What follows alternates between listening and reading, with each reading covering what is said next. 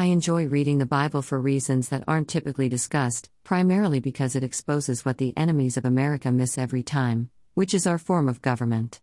It's common for us to complain about our government, which is part of its appeal because in America, government is a necessary tool, not a part of some ruling class, and it's unique in that regard. I sometimes get invited to events at the Ohio State House. I never get tired of thinking about the many hidden meanings displayed there for the various politicians who find themselves as part of a class to conduct the people's business and witness the ornate decor that is part of the ceremonial structure of its Greco style architecture. It's a republic that all the state houses around America represent, and our federal government in Washington is just a further expression of a lot of mythology and occult practices, but a purposeful dedication to the purpose of government in America, something that started with the advent of Western civilization and is the best weapon we have against tyrannical governments around the world, and that is our representative government as it evolved along the lines of biblical understanding and is without question the best in the world. Our government is meant to put on the brakes to hot ideas from those most power hungry, and in that way, it frees up the ambitions of people to produce the most productivity. And whenever I am at the Ohio State House, I'm reminded of this very unique aspect of government from the American perspective. I was in the gallery for the State of the State speech for Governor DeWine early in 2023.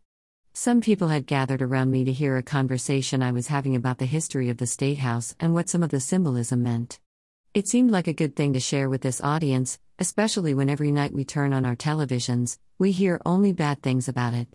There is quite a push around the world to frustrate the American people with their form of republic government and to tempt them to abandon it in favor of corporate communism, which is the latest threat coming out of China and the World Economic Forum, who want strong CEO types of leaders to rule everything and for countries like America to get frustrated and give up their republic.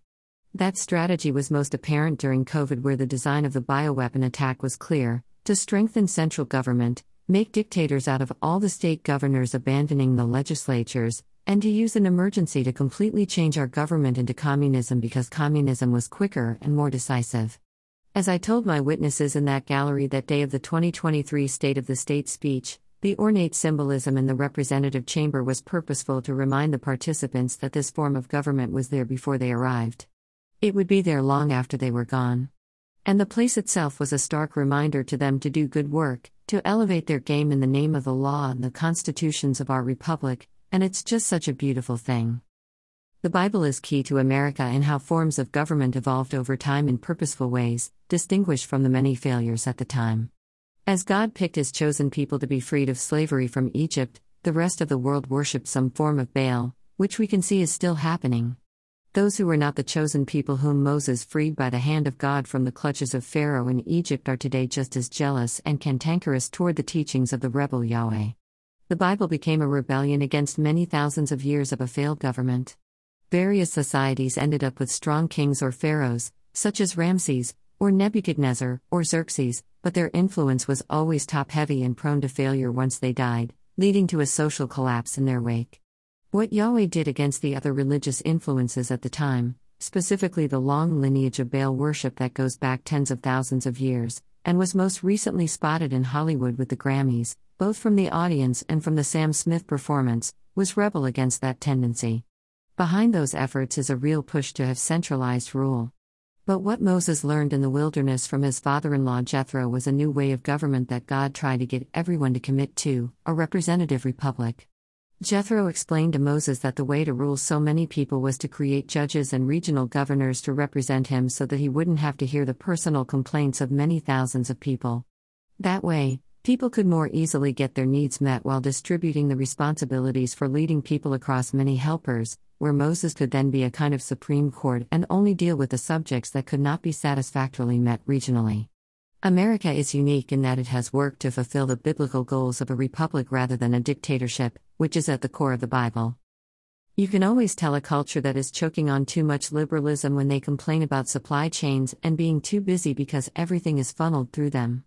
Moses had that problem too, until his father in law helped him develop a new kind of government. God provided the Ten Commandments to create a legal foundation for judgment, then judges and regional governors would divide up the labor of adhering to justice. And in that way, something new was formed that the Greeks and Romans touched on, but it was only the United States who successfully implemented it, a representative government that solved the needs of the people but kept tyrants from becoming single point failures over their respective societies.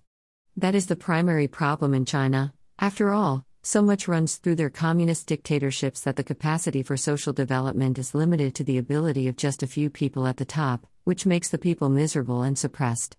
This is a problem in every culture with too much of a top down management style, and it's the only thing our modern media understands because they have all been taught the wrong values.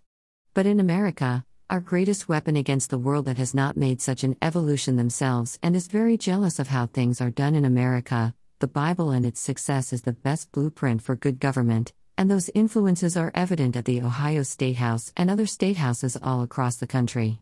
I never get tired of visiting them and thinking about how different America is from other places that have not unlocked that unique form of government. The concept that in the Ohio State House, or any state house for that matter, has personal representatives for the people of those states and that local government is so respected is a hedge against tyranny that has set America apart in the world in a way that no other country has yet figured out. And we take it for granted because we've always had it. But as we also saw with COVID and anywhere that we use the Constitution as the basis of our law, the best way to defeat our attackers is through the rule of law and, precisely, our republic form of government. Because the pressure on our rivals is forced through the constraints of their dictatorships, and it always proves too much for them to handle, and they collapse in the process. America's greatest weapon against the world is in its government and not in its military power, which is why it is so attacked in the way it constantly is by those who don't understand it. Rich Hoffman. Click to buy the Gunfighter's Guide to Business.